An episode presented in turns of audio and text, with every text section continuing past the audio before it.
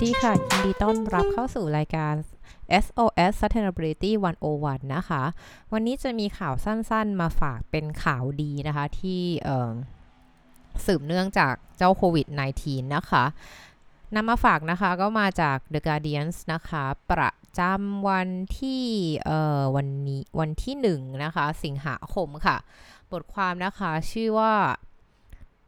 South African rhino poaching house in six months thanks to the COVID-19 lockdown ค่ะ ก็คือเป็นเรื่องที่พูดถึงเรื่องผลดีนะคะ ผลกระทบเชิงบวกที่เกิดจากเจ้าไวรัสโควิดเนี่ยแหละค่ะ 19 นะคะ นั่นก็คือว่าที่ประเทศน่าจะเรียกว่าอเมริกาแอฟริกาใต้นะคะ เขาก็บอกงี้ค่ะว่าการเจ้าสัตว์ป่าเขาโดยเฉพาะ เฉพาะตัวโดยเฉพาะแรดนะคะ ก็เรียกได้ว่ามีการถูกล่าน้อยลงค่ะ โดยเขาบอกว่าจำนวนการถูกล่าเนี่ยน้อยลงไปถึงครึ่งหนึ่งเลยทีเดียวนะคะ ในตลอด 6 เดือนที่ผ่านมาคือเรียกว่าตั้งแต่มกรานะคะ ถึงมิถุนายนในปีนี้นั่นเองค่ะ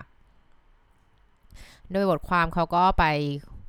เก็บข้อมูลนะคะ โดยบอกว่าจริงๆแล้ว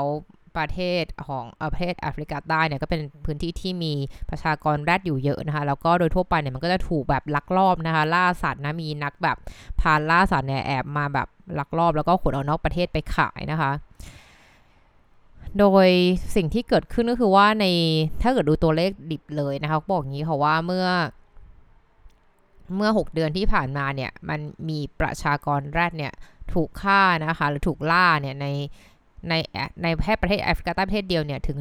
166 ตัวนะคะ1 166 นะคะ แต่ถ้าเกิดเราไปดูสถิติของปีที่แล้วเนี่ยเขาบอกอย่างนี้ค่ะว่า ปีที่แล้วเนี่ยประชากรแรดเนี่ยถูกฆ่าไปนะคะ คือถึง 316 ตัวนะคือเรียกว่า 316 นะคะ นั่นก็หมายความว่าคุณบาบาร่าครีชีเนี่ยเขาก็เป็นรัฐมนตรีด้านสิ่งแวดล้อมป่าไม้แล้วก็เรื่องประมงนะคะก็บอกว่าในเขาก็ให้เขาก็เรียกว่า แถลงข่าวนะในวันศุกร์ที่ผ่านมา บอกว่าตัวเลขเนี่ยมันลดลงไปถึง 53%คือลดไปเกินครึ่งเลยนะคะ ซึ่งตรงนี้เราก็เราก็เราก็เป็นข่าวที่ดีนะคะ โดยเขาบอกว่าประเทศเอ่อเซาท์แอฟริกาใต้เอ๊ะประเทศแอฟริกาใต้นะคะ ก็เรียกว่าพยายามต่อสู้นะคะ กับการที่มีในพราเนี่ยลักลอบเข้ามาตัดมาเรียกว่าลักลอบเข้ามา ค่านะคะแรดเนี่ยทุกๆปีนะคะแล้วก็เป็นเวลาหลายปีมาแล้วด้วยนะคะ ซึ่งเขาก็บอกงี้ค่ะว่าที่มานะหรือว่าความต้องการแรดเนี่ยจริงๆแล้วมันมาจากที่ไหนนะบอกจริงเขาต้องการนอยแรดเนาะโดยเฉพาะก็มาจากบ้านเรานี่เองค่ะมาจากประเทศเอเชียนะในแถบเอเชียนะคะ โดยเขาก็ เรียกว่าบอกว่าส่วนใหญ่แล้วถึงมาจากประเทศจีนแล้วก็เวียดนามค่อนข้างเยอะที่สุดเลยนะคะ โดยเขาบอกว่าโดยสองประเทศเหล่านี้เนี่ยต้องการจะนำนอแรดเนี่ยไปทำเป็นยาเนาะเหมือนยาแผนโบราณยาอะไรของเขาอะ่ะ แล้วก็ถ้าเกิดไม่เอาทำเป็นยาก็ใช้เหมือนเป็นแบบเครื่องประดับบ้านอะไรเงี้ยเป็นเครื่องรางการแสดงการโชว์ฐานะของคนที่มีคนที่เป็นเจ้าของอะนะคะ โดย ทางกระทรวงเนี่ยก็หรือทางรัฐมนตรีเนี่ยก็บอกนะคะว่าความสำเร็จในการลดจำนวนการล่าสัตว์ป่าเลยโดยเฉพาะเจ้าโดยเฉพาะประชากรแรดในในแอฟริกาใต้เนี่ย มันก็เกิดมาจากการพยายามนับ 10 ปีเลยนะคะเรียกว่าบอกเป็นเวลาสิปีแล้วที่เขามีพยายามมีกลยุทธ์หลากหลายนะคะในการที่จะจัดการทำอย่างไรให้ตัดตอนนะคะพวกห่วงโซ่อุปทาน หรือตัดตอนในการแบบขนส่งหรือเข้ามาล่าสัตว์ในประเทศนะคะ ซึ่งจริงแล้วสิ่งที่การที่ตัดตอนได้ดีที่สุดตอนนี้ก็คือเนื่องจากว่ามันมีการถูกห้ามใช่ไหมคะในการเดินทางระหว่างประเทศนะคะ เพราะว่าหลายประเทศเนี่ยสั่งให้ปิดประเทศหมดนะทำให้ตรงนี้ค่ะนายพานหรือผู้ล่าต่างๆนี่ที่จากต่างประเทศเนี่ยก็จะเข้ามาไม่ได้ทำให้ประชากรแรดเนี่ยก็เลยมีชีวิตรอดอยู่เยอะนะคะ แต่ทั้งนี้ทั้งนั้นค่ะคุณครีทีนะคะเขาก็บอกนะคะเขาก็เตือนนะคะว่า ตอนนี้เนื่องจากว่าหลายประเทศเริ่มจะมีการผ่อนคลายการปิดประเทศแล้วเนาะดังนั้นเนี่ยมันก็อาจจะเริ่มมีการลักลอบเข้ามาอีกนะคะ ดังนั้นเนี่ยก็ต้องเรียกว่าใช้คำของสอบคคือกาดอย่าตกนะคะทางกระทรวงแล้วก็ที่ดูแลเรื่องประชากรรัฐของประเทศนี้เนี่ยก็ต้องคอยมอนิเตอร์คอยติดตามดูนะคะ โดยเขาก็มีการให้ข้อมูลนะคะ ว่าในในในช่วง 3 เดือนนะคะ ตั้งแต่มีการประกาศปิดประเทศนะคะ ในวันที่ 27 มีนาคมเนี่ยจนถึงวันจนถึงสิ้นเดือนมิถุนายนเนี่ยคือประมาณ 3 เดือนเนาะใช่ไหมเมษาพฤษภามิถุนานะคะ ก็บอกว่ามีมีแรดในถูกล่าไป 46 ตัวนะทั่วประเทศนะคะ ก็คือเรียกได้ว่าก็คนก็ยังมีอยู่นะถึงแม้ว่าจะมีการล็อกดัสแลงก็เป็นคนในพื้นที่เลยนะคะ